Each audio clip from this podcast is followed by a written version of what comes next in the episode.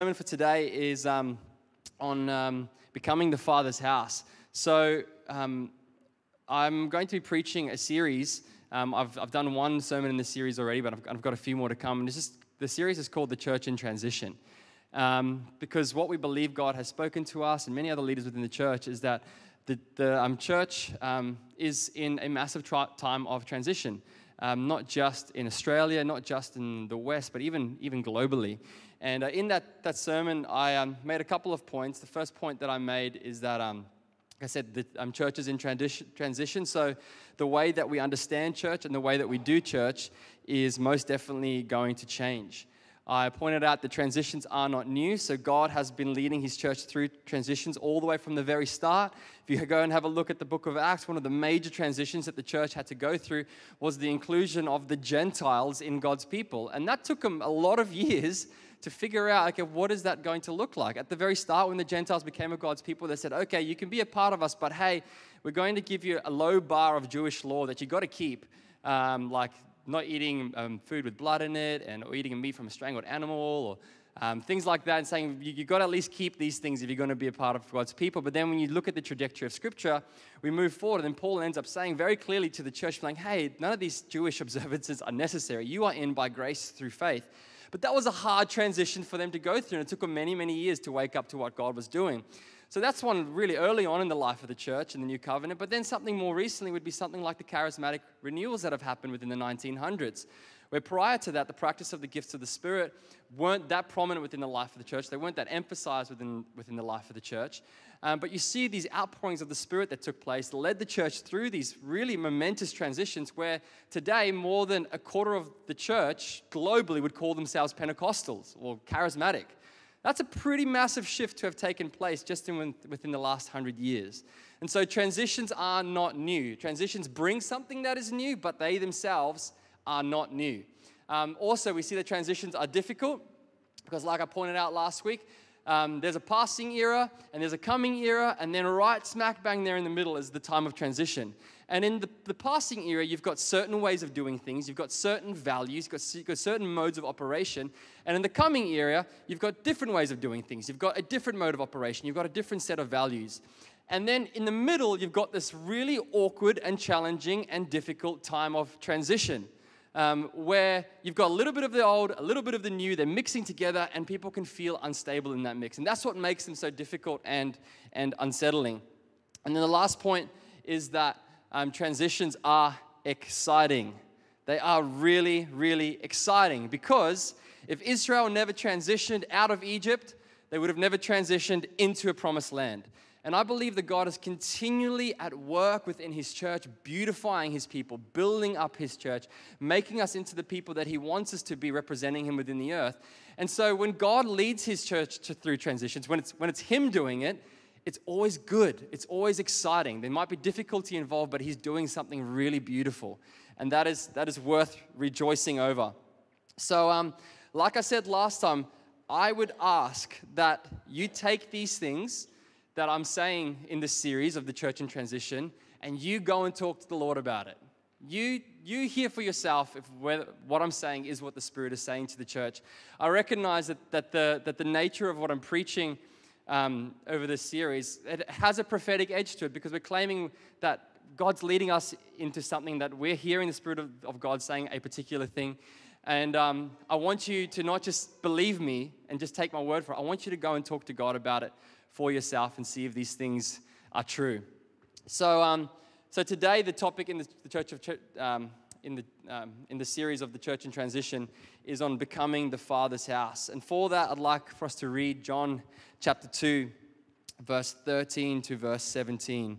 So John chapter 2, verse 13 to verse 17. So we'll have the scripture up on the screen, reading from the Christian Standard Bible.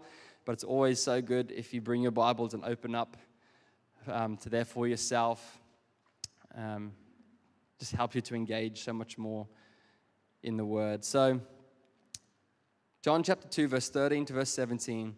The Jewish Passover was near, and so Jesus went up to Jerusalem. In the temple, he found people selling oxen, sheep, and doves, and he also found the money changers sitting there.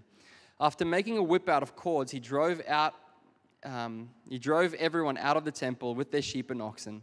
He also poured out the money changers' coins and overturned the tables. He told those who were selling doves, Get these things out of here. Stop turning my father's house into a marketplace. And his disciples remember that it is written, Zeal for your house will consume me. So, the temple of um, the, the, temple was God's unique dwelling place on the earth, um, and God knows that um, where His presence is is is hosted well, there is life. Um, and so God really cares that His temple, His His dwelling place, is taken care of, so that He can be hosted well, and so that there can be life for um, God's people, for, for the people that are worshiping, um, particularly for Israel, that if his presence was hosted well, they would have thrived and they would have been really blessed. And so, yeah, God is totally zealous. Jesus is totally zealous for his Father's house. And Jesus gives us this glimpse here of just how zealous um, he really is for the, for the Father's house. So, what was he taking issue with? He was taking issue with the fact that the Father's house was not operating as the Father's house. It, it felt and looked and operated like a marketplace. It was starting to operate like a marketplace. So they had these animals that were being sold, and the animals were there um, as a part of the sacrificial offering system. So when people would come into the temple, they'd have to they'd um, sacrifice their animals and give an offering to the Lord. And they decided, hey, to make it way easier, so that those traveling from Whoop Whoop, from out of Jerusalem, um, if they want to bring an animal to come and offer it up to the Lord, they can just leave their animals at home and then come to the temple and buy themselves an, an, um, an, an animal here to um, offer up. So practically was a, was a uh, pretty good idea, but the issue was that they were setting up their shops within the temple outer courts. Um, there was also the issue of exchanging money. So, as a part of coming to worship in the temple, you'd have to pay a temple tax, and you'd have to pay that temple tax with a specific currency. And so, people would come from far and wide with their own currencies. They'd come to the temple, they'd exchange it into the currency to pay the tax. And then, of course, they would charge some interest on top of that and make some money out of it as well. And um, the last major issue was the fact that all of this was taking place within the outer court. All this business activities and this marketplace that they had set up was happening in the outer court. And that was the, the court that had been dedicated for the Gentiles to come and worship and to come and pray and to come and, and enjoy the presence of God. And so the Jewish people had their own space that they could go into beyond the outer court, but the Gentiles were limited to the outer court where there's all this busyness now, there's all this chaos now, there's this marketplace, and so they weren't able to pray and to worship as they would have wanted to. That's why Jesus, in the other gospel accounts, quotes Isaiah and says that it has been said that my Father's house will be a, a house of prayer for the nations. The nations were supposed to be able to come in and pray and enjoy God, but now the outer court's being set up like a marketplace. So they're actually excluding the Gentiles from being able to meaningfully come in and meet with God. So Jesus is upset because his father's house doesn't look and feel like the father's house. People are being excluded, the worship is being hindered, people aren't able to enjoy the presence of God like and they are supposed to. Now, just to be very clear, that Jesus is still very zealous about his father's house. Amen? We're going to have to do better than that. Amen? Come on, Jesus is still very zealous about the father's house. And it doesn't have to do with the temple in Jerusalem that got destroyed in AD 70. It doesn't have to do with our church buildings here in the 21st century, as nice as our church buildings are. This has to do with the people of God. This has to do with us, who he has said, we, the people of God, we are now his dwelling place. We are now his holy temple. We are now the Father's house. So, Ephesians chapter 2, verse uh, 21 to verse 22, it says that, if you could put that up for us, um, Ron, in him, the whole building being, being put together grows into a holy temple in the Lord. Verse 22, in him you are also being built together for God's dwelling in the Spirit. So, in this part of Ephesians, Paul is saying that, that, that uh, what is so amazing is that God is bringing all these believers together from all the different parts of the world, um, from, um, from um, outside of the, just the people of Israel. He's bringing in all these Gentiles and he's constructing this holy dwelling. He's constructing this temple in which his presence can be made manifest, in which his life can uh, fill and flood the whole earth and end up transforming everything. And Jesus is so zealous to keep this going. He's moving it forward from age from to age to age. He's moving this project forward in constructing this holy house that will host the Father's presence. Now, the question I want to ask you, just as before I jump into some of the extra points that I want to make this morning, is do you think that the church today looks and feels like the Father's house? Do you think the church today looks and feels like the Father's house? In the way that we do ministry, does it look and feel like the Father's house? For those in our midst who are struggling with sin, does it look and feel like the Father's house? For those who are discouraged and broken, does it look and feel like the Father's house? When the people of the world encounter us, does it look and feel like the Father's house? For those who we disagree with, for our enemies, for those in politics, does the church look and feel like the Father's house?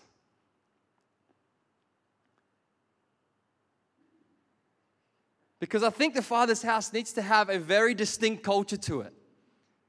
The Father's house needs to have a fragrance to it that when people encounter us as the people of God, they can smell the Father on us. They can taste His goodness. They can receive of His love and His grace. They can walk away from an encounter with us knowing that there is something supernatural, something incredible, something that is different here. That's what should, it should be like for us as the people of God, as the Father's house. Now, growing up, I can, I can remember, even when I was a small child, even at the age of seven, that I would go over to different friends' homes and um, the atmosphere would be totally different from one house to the next. I can remember this one friend who his dad was pretty much grumpy all the time. And, um, and children just seemed like the biggest burden to him. If we were going to play around the house, we had to do so very quietly, off in our own space, because he didn't want to be interrupted by us. He didn't want to be bothered by us. And then I had this another friend. I still remember it so clearly. His dad was the complete opposite of that. You'd go over to that friend's house, and his dad would want to be playing with the kids. I have this memory of us of us playing with this with this dad playing on the um, what was it called? The um, the Sega? Is that right? Is that a game? Yeah Sega Sega? Yeah I can remember us playing Sonic with with his dad on the Sega. I can remember him showing off his muscles to us and us checking out his muscles. Him just hanging out with us as the kids he he wanted to be with the kids. He celebrated the kids. He enjoyed the kids. He delighted in the kids. Two totally different atmospheres in these two homes. And I think the church of God should feel like that second house. Should be this atmosphere that when people encounter us, they feel the Father, they see the Father, they hear the Father.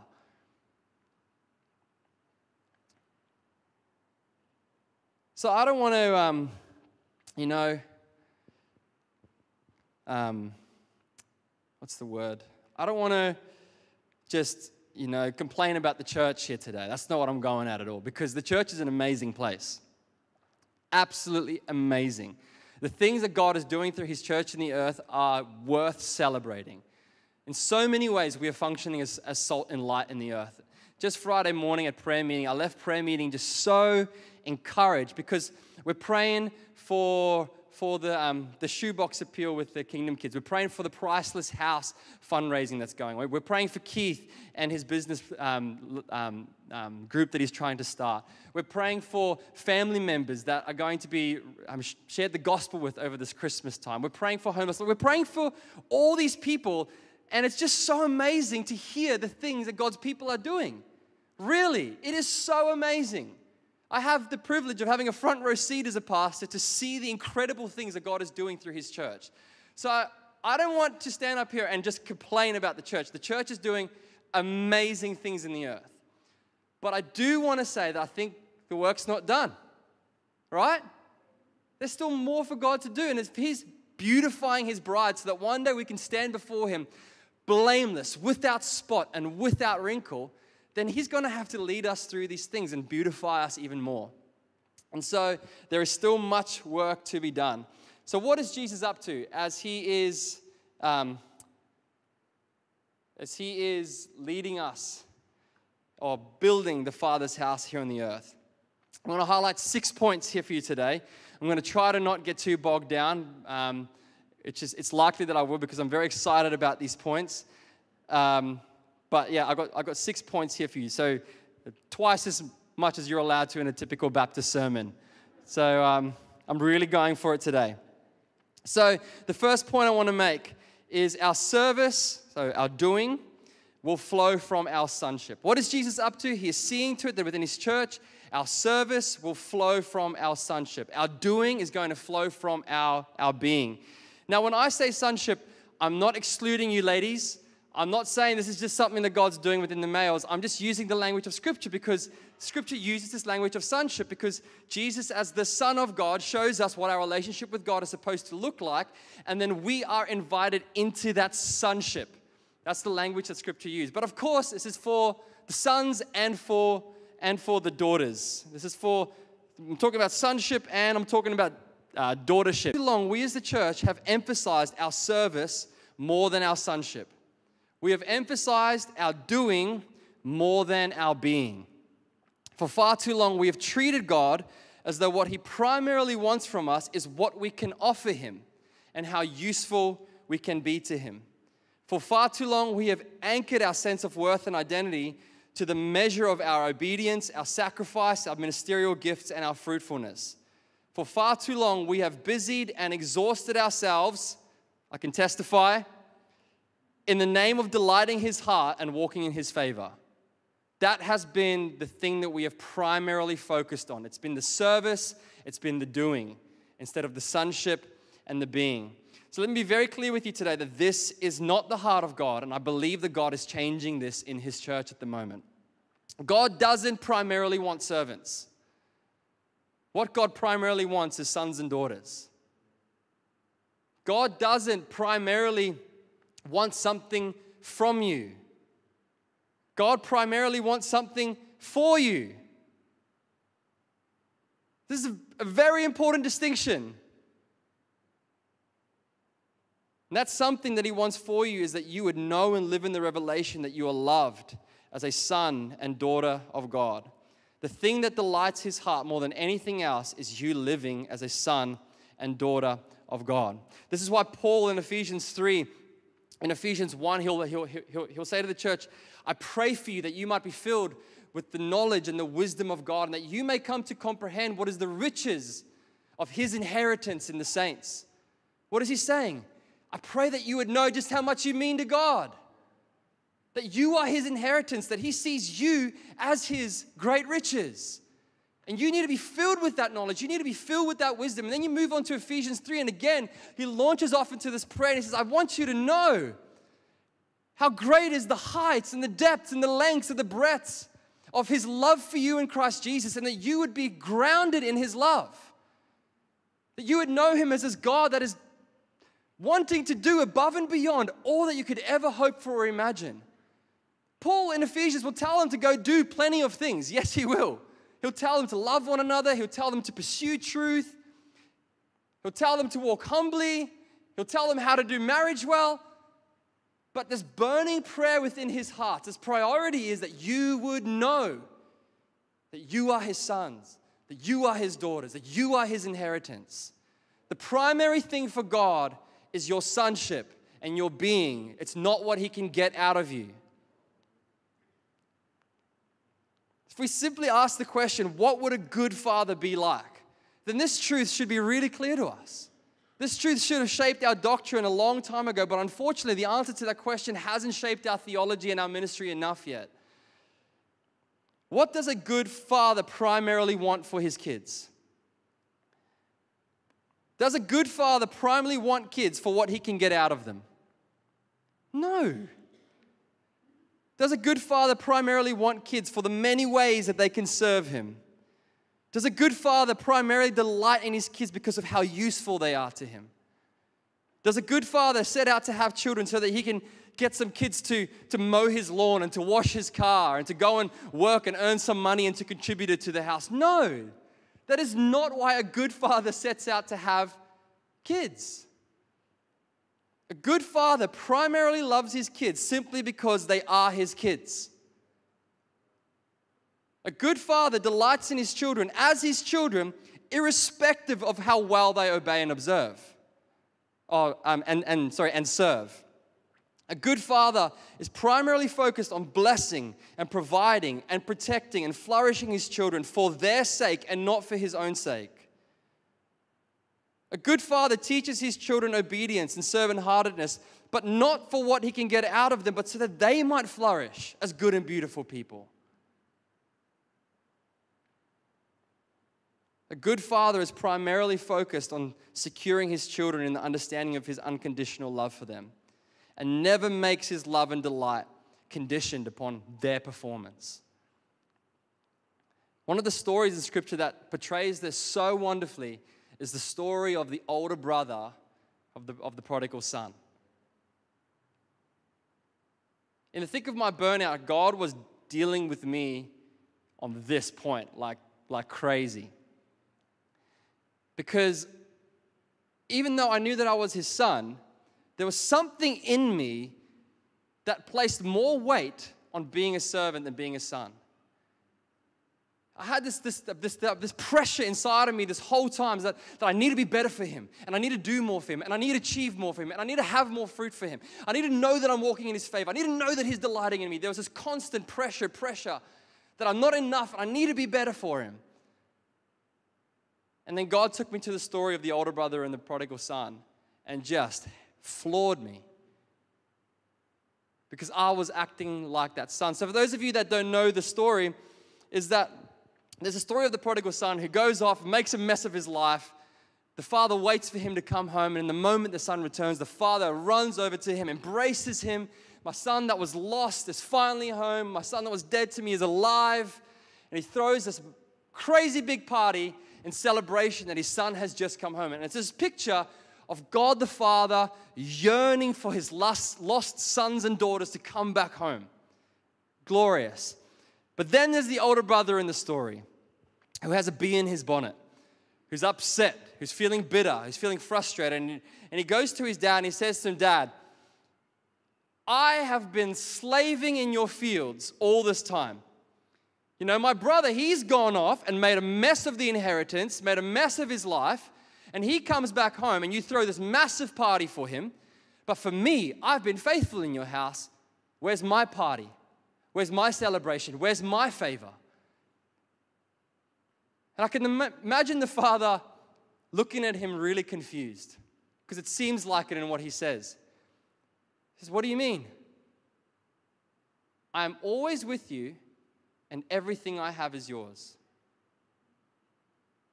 That son was living as though he was a slave in his own father's house who needed to earn those things from his father.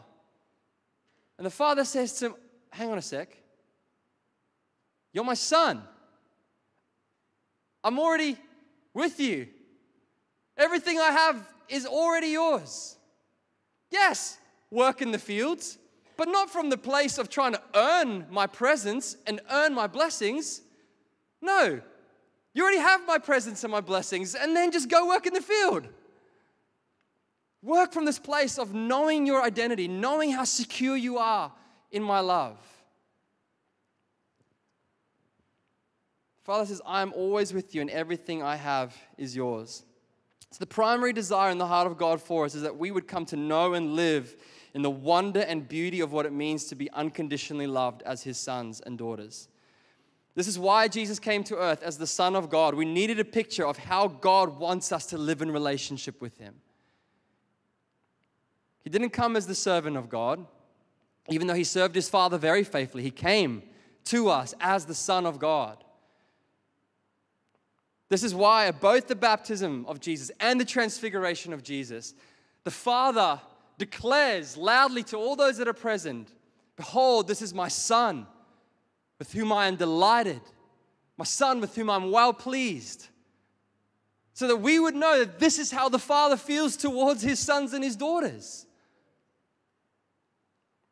This is why Jesus prays in John 17, verse 23, that we would know that God loves us in the exact same way that He loves the Son, Jesus. Still to this day, one of the craziest prayers I think ever prayed. Because it just sounds so outlandish that we could be as loved, loved as much by the first person of the Trinity, as much as he loves the second person. This is why in Romans 8, we're told that the creation is longing and the groaning and the pains of childbirth for the revelation of the sons of God.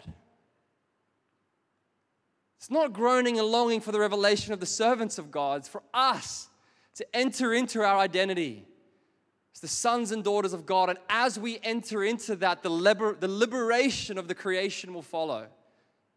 This bondage to decay will be undone. God wants us to live in that reality. And that as His love heals us and frees us and transforms us, we would be able to then pass that revelation on to others. And bit by bit, we will restore the earth. We cannot give this love unless we have first received it. So, for far too long, we as God's church have been insecure in our relationship with God, and we felt that we need to prove ourselves to Him.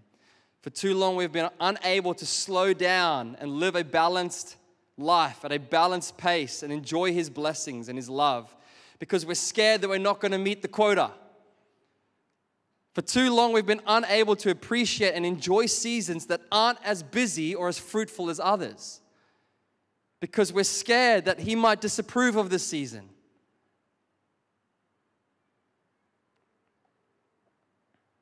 For too long, we've been impatient with people who are not coming to Jesus, who are not being discipled in the way that we want them to, because we ourselves have felt that God is impatient with us.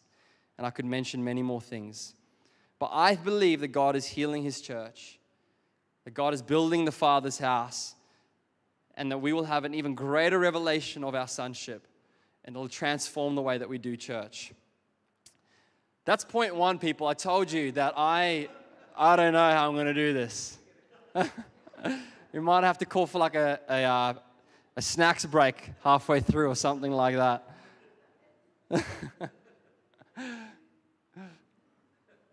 Second point I want to make is that our leaders will lead like fathers.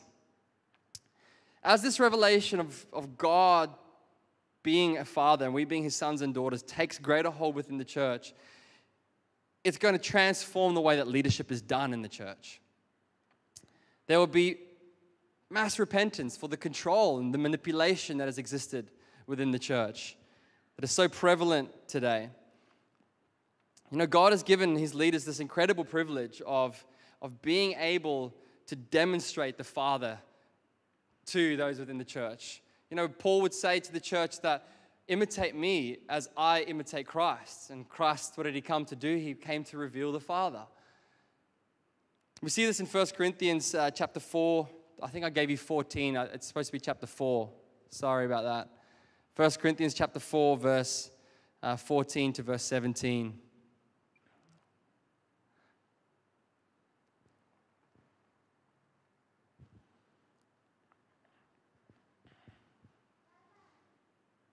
All good?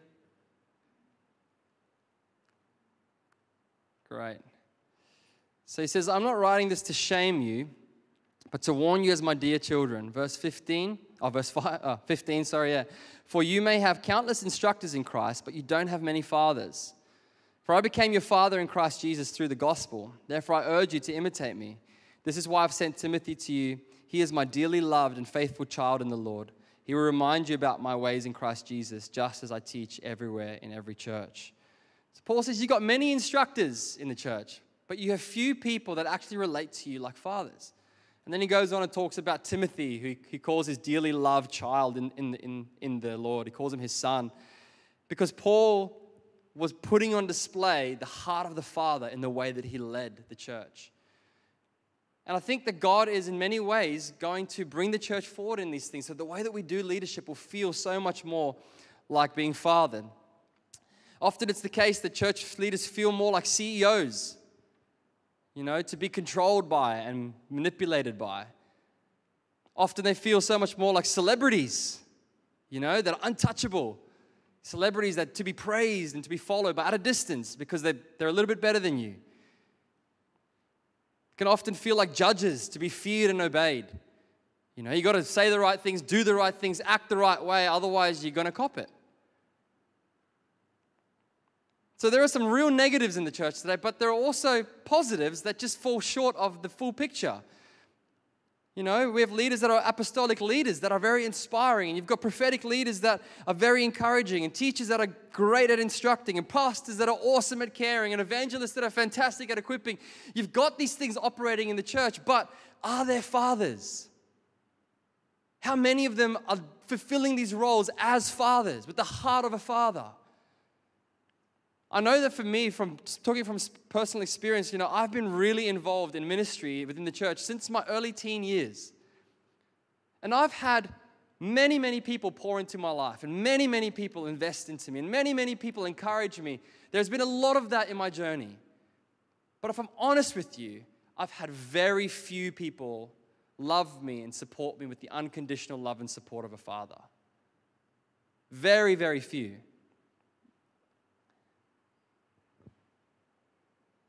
I've been loved as long as I agreed with them and believed the right things. I've been loved as long as I served and sacrificed in their ministry. The moment I left their ministry, it was done for. I've been loved as long as that leader could benefit from me in some way. I've been loved as a ministry project so that they could feel good about themselves, that they are doing ministry. But there have been few that have truly loved me with the Love this phrase. Lauren's dad taught me this phrase the disinterested benevolence.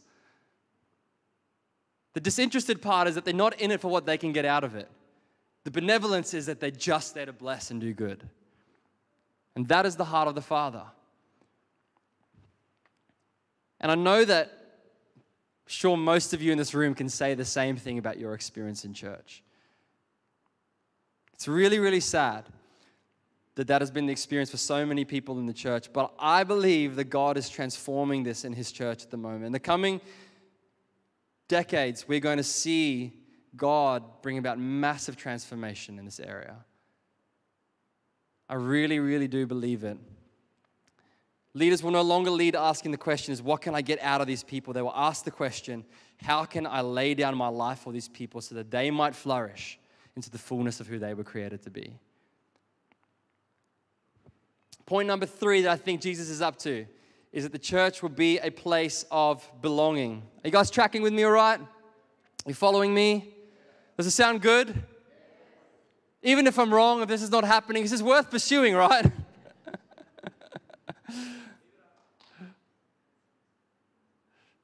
the church will be a place of belonging.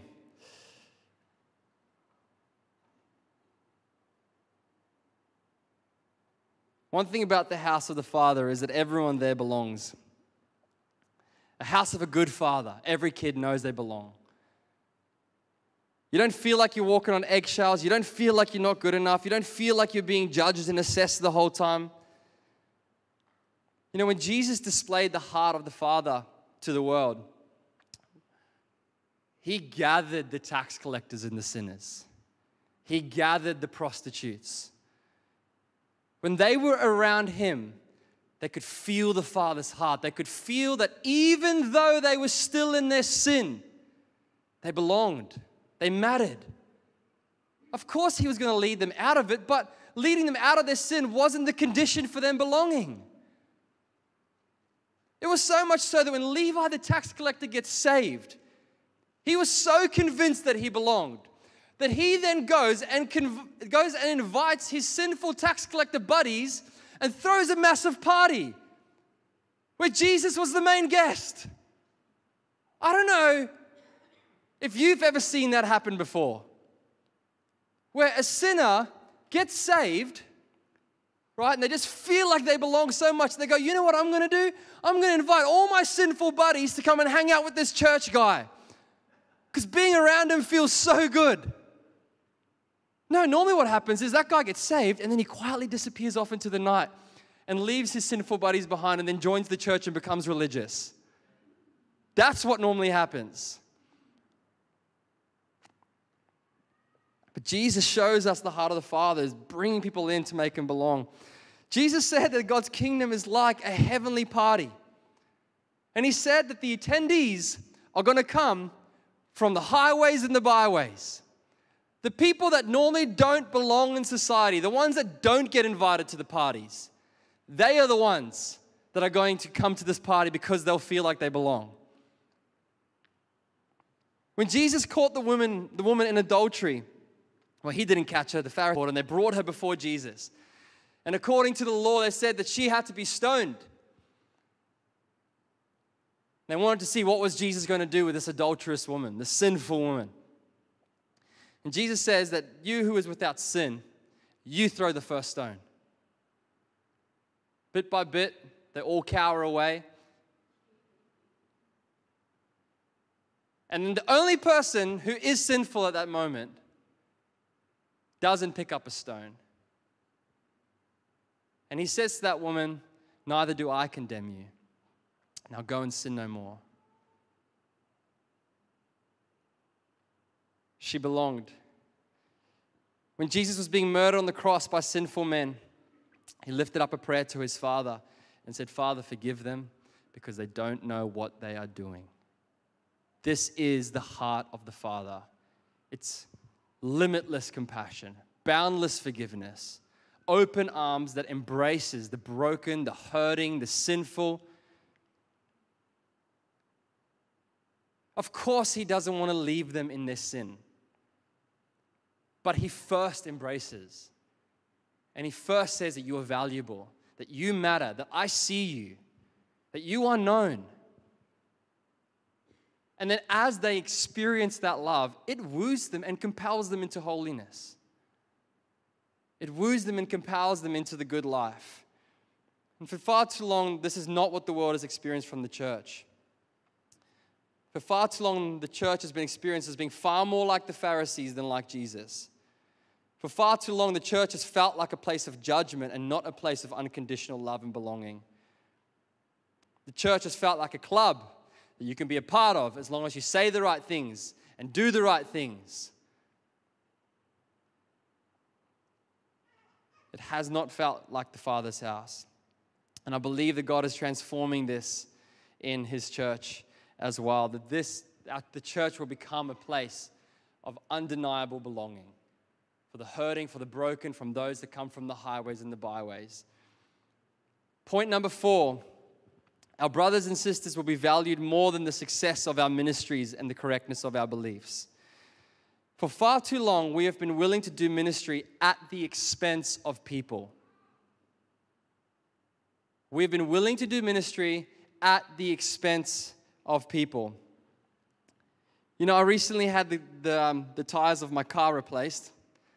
It's always so expensive, far out. But I did get a pretty good, de- pretty good deal just here in, um, in Underwood. Um, went to a second-hand tire shop and asked them for new tires. And for some reason, second-hand tire shops sell new tires, but much cheaper than getting new tires from the new tire shop. I don't know how that works. Um, but, you know, you use your tires until they don't serve you anymore, and then you get new ones. And people have been treated just like that in the church. We've got a vision that needs to be accomplished, and we need manpower to make it happen. And so, come and serve, come and volunteer, come and give of your resources, come and give of your time. Because this vision has to be accomplished, it has to be fulfilled. And people, out of the goodness of their hearts, come and they do these things and they give in these ways. But then they can't keep it up. Because I don't know, they're human. And then they break. Or they waver and wander into some sin that they shouldn't have wavered into. They get disheartened. Something bad happens in their lives. I don't know, something happens. And then all of a sudden, they can't output like they did before. And then they're done away with and replaced by someone else because the church has to keep growing and the vision has to keep moving forward. We've been doing ministry at the expense of people. We've treated them like replace. And again, I think it comes down to people's idea of what God is like. for a long time, I believed that the main thing for God was the fame of his own name. For a long time, I believed that the main thing for God was his own glorification. And he was committed to doing that and seeing that take place no matter what. He's willing to do it at whoever's expense because the only good and right thing to do is to glorify himself. It's the, the highest good of all goods for God to glorify himself. And so if he was going to determine that a person should die because them dying would give him the most glory, then he would take their life from them. If he would determine that, you know, someone becoming a paraplegic would be the thing that would glorify him most, then he would see to that they became a paraplegic. If he believed that someone getting some sort of sickness would be the thing that glorified him most, he would allow them to have that sickness. And all of this got totally shattered for me one day when I realized that that is not the main thing for God. When the Bible says that God cares about the fame of his name, it is saying that he cares about the revelation of his character. Jewish thought is your name represents who you are. And so when he says, I care that the nations would know my name, he's saying, I care that they would see I am the God of selfless love. It's the very opposite. Instead of him being this being at the center of the universe, sitting on his throne and saying, Worship me, adore me, come and bow down before me, or else I send you to hell for all eternity. The vision of God is this being who humbles himself to the lowest place becomes a man just like us, enters into our pain and suffering, and then goes and dies upon a cross. Being rejected, being abused, being mocked, being spat upon. He humbles himself to the lowest place, dies as the suffering servant. And in John, he says that this is his moment of glorification. For God to glorify himself is for God to show us that He's not concerned about His glory in the way that fallen human beings are. The fame of His name is the fame that the whole earth knows. The God of the universe is selfless in love. But can you see that if you have a picture of God like the first depiction that I gave, where God is so committed to his vision that He's going to accomplish, and it doesn't matter what it costs the earth and His creation and human beings, that we will imitate that in the way that we do ministry. We are going to say that there's this project that needs to be done, there's this ministry that needs to be done, there's this vision that needs to be filled, and we need to move forward to that. We need to build for it, we need to make it happen. And we'll do it at the expense of people. But I believe that God is changing this. And it means that as a result of that, ministry is going to have to move slower. We're going to have to start doing ministry with the mind blowing patience of God. I don't know how he's still keeping up with this project after all these years. But he is so incredibly patient because he's the one that leaves the 99 to find the one. He's not leaving people behind, he's not willing to walk over people in order to see his thing accomplished. He's journeying with us with this incredible patience, and ministry is going to have to look the same. But like I said, for a long time also, we've been willing to break fellowship with someone just because they think differently to us on matters of doctrine.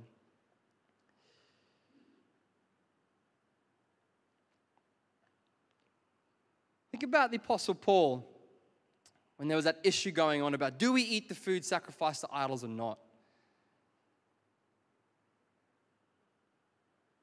And he says that we can eat the food sacrificed to idols. It's not a problem. But if you eating the food sacrificed to idols is going to destroy the faith of your brother, then don't eat the food sacrificed to idols. So you might have the right belief on this one. But that should not that belief should not be outworked at the expense of your brothers and sisters. I think that God is changing this in His church as well at the moment. If I have all knowledge and all wisdom, but I have not love, I am. I am nothing. Love is the most preeminent thing. Truth matters, it matters incredibly. But love is preeminent. That's the fourth point. Fifth point is that what is Jesus up to? That, um, that living as a spiritual family will be valued more than meetings and services. Steve Stewart, who came and visited here a couple weeks ago. Anyone enjoy Steve Stewart? Yeah, three of you, good. Should have given him a smaller gift to say thank you.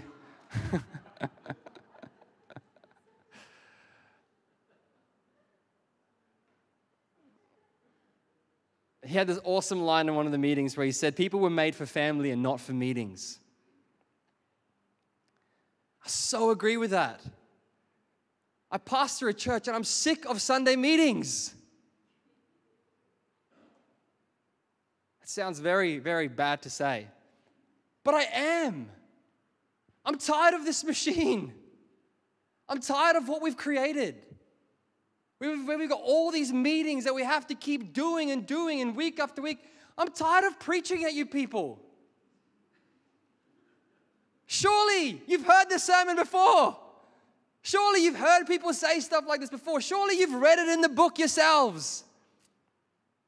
But we've created this machine that requires that we keep on having meetings ad nauseum. We just keep going with our meetings and our meetings and our meetings, and all along we're missing the main thing.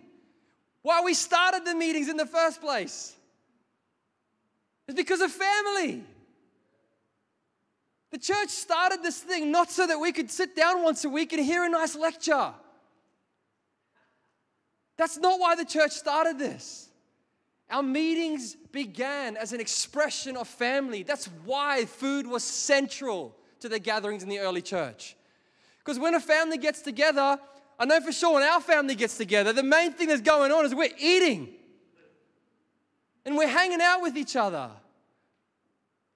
We're getting to know each other. We're supporting each other. We're, it's natural, it's organic, it's real.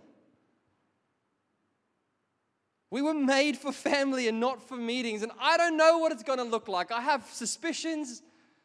I don't know what it's going to look like, but the meetings can't keep being the main thing that we're doing. The services can't keep being the main thing that we're doing. We can't trade real family for this, as good as it is. People need to truly be known. People need to truly belong. People need to feel like you're really in their lives and you're really supporting them. People need to know that when they're having a weak day, people will be there to support them. When they're struggling financially, the church, the people, the people, not the organization, the people will be there to give and to sacrifice for them. Real family. Jesus said that the world would know that we are his disciples when we start experiencing that type of oneness, that type of family. I think this is another thing that is changing in the coming decades.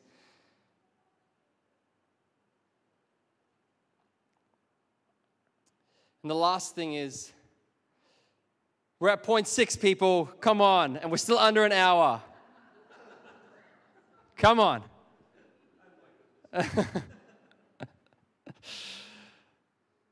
point number six is that um, we're going to have fun because God is hosting the greatest family party of all time.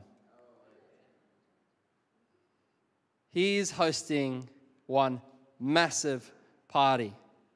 Jesus partied so hard that they accused him of being a drunkard and a glutton.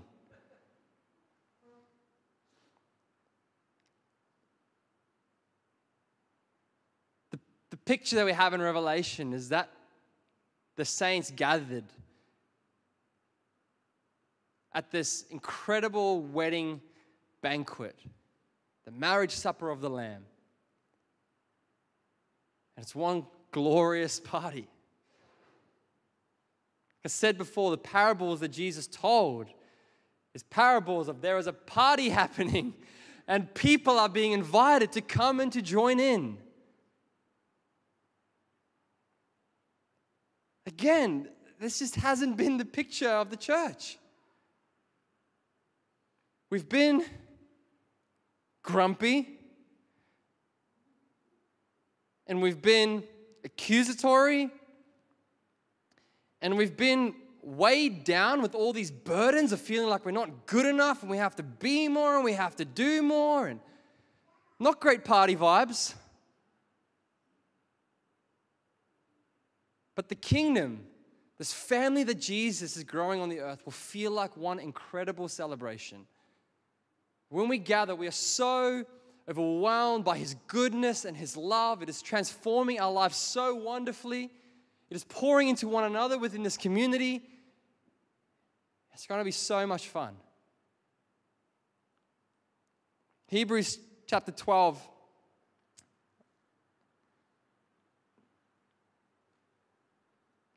I'm reading from verse, I gave you the wrong reference again, Ruan. I'm shocking at this.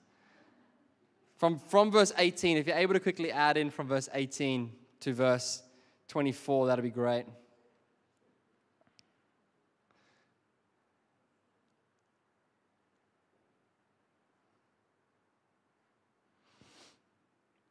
Awesome. So follow along with me, please. It says, For you have not come to what could be touched, to a blazing fire, to darkness, to gloom and a storm to the blast of trumpet and the sound of words. Those who heard it begged that not another word be spoken to them, for they could not bear what was commanded. Even if an animal touches the mountain, it must be stoned. The appearance was so terrifying that Moses said, I am trembling with fear. Not great party vibes. He says, This is not what you've come to, right? The people of God, those poor guys did have to experience that around Mount Sinai, and it was terrifying for them, and they didn't want to draw near. He says, But instead, we, verse 22, instead, you have come to Mount Zion, to the city of the living God, the heavenly Jerusalem, to myriads of angels, a festive gathering, to the assembly of the firstborn, whose names have been written in heaven, to a judge who is God of all, to the spirits of righteous people made perfect, and to Jesus, the mediator of a new covenant, and to the sprinkled blood, which says better things than the blood of Abel. Blood of Abel speaks death, the blood of Jesus speaks life. And he says, You have not come to that terrifying mountain. You've come to Mount Zion, and this is a place of festive gathering. Jesus said that I have come, the Spirit of the, Lord God is upon me to preach good news to the poor, that the captives are going to be set free, that your mourning is going to be exchanged for rejoicing, that your ashes are going to be replaced with beauty. A festive gathering, the year of Jubilee. This is what you've come to. So, as this revelation of this beautiful Father takes root within the church of God and brings about the transformation that it was always intended to do, this thing is going to be incredibly fun.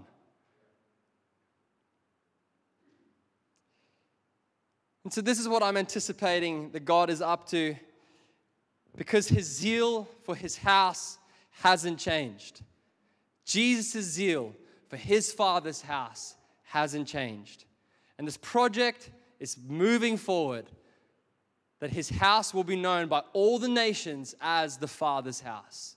And they will flock in through the gates to come and taste his goodness for themselves. Amen. So, the six points, if you can read them on the slide. What is Jesus up to? Our service will flow from our sonship. Our leaders will lead like fathers. The church will be a place of belonging. Our brothers and sisters will be valued more than the success of our ministries and programs. Living as a spiritual family will be valued more than meetings and services. We are going to have fun because God is hosting the greatest family party of all time. Let it be so, Lord. So I hope that you're excited. I hope that your heart is stirred with faith. Like I said before, even if I'm wrong, At least this is the ideal. At least this is how it should be. No, I, I don't think I'm wrong. I think God is doing this. But this is what it should be like. This is what the Holy Spirit is groaning for. This is what He wants to see His church be like. And I'm excited to, figure out how He's going to do it and what that's going to look like. And I hope that you're on board. So, music team, can you come and join us? Can um, you all please stand with me?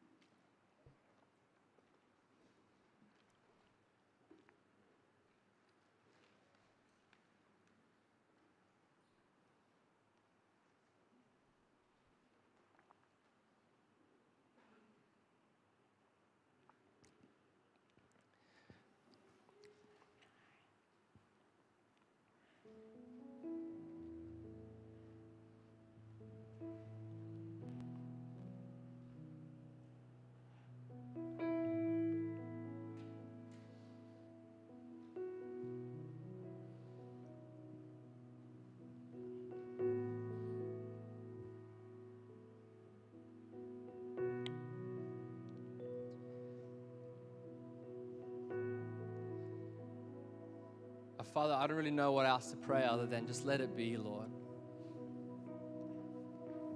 We ask that you would let it be, God. We ask that your spirit would make this our reality, God. God, that as you beautify your church throughout the ages, God, that, that this would be something that we get to see with our own eyes, Lord. This would be something we get to participate in and experience. So we ask, Lord, that you would let it be. The Spirit and the bride say, Come. Come, Lord. Do this in your church. And Father, we, we know that there's so much that we need to be repenting of ourselves. God, we aren't standing before you here today pointing out the splinter in someone else's eye with a log in our own. Lord, we know what's in our own eyes. We know, God, that we are broken.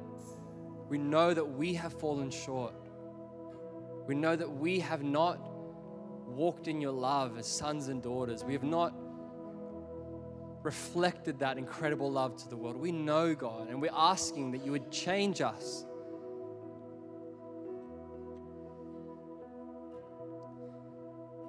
Don't leave us the same, Lord.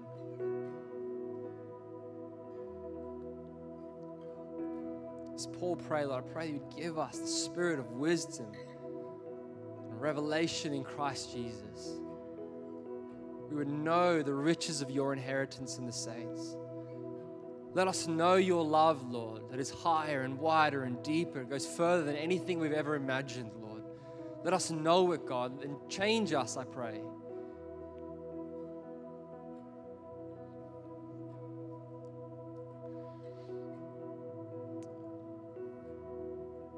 Oh God, we want to live as your beautiful family here on the earth.